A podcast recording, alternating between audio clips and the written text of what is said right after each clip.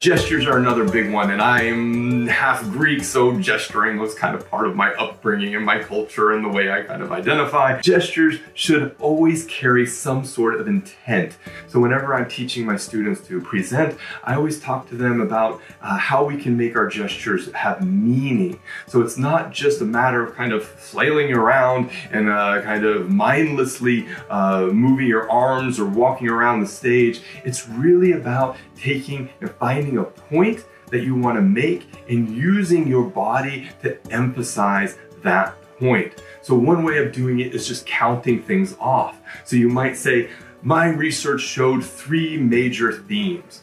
One, and you hold up your finger to make that point. Uh, two, you hold up two fingers to make that point, and three, you hold up three fingers to make that point. That can really come across to the audience as something that really kind of draws them in, that again kind of connects them with what you are presenting, and that can be really, really important. But it's not just something you do haphazardly or unintentionally. Make your gestures intentional.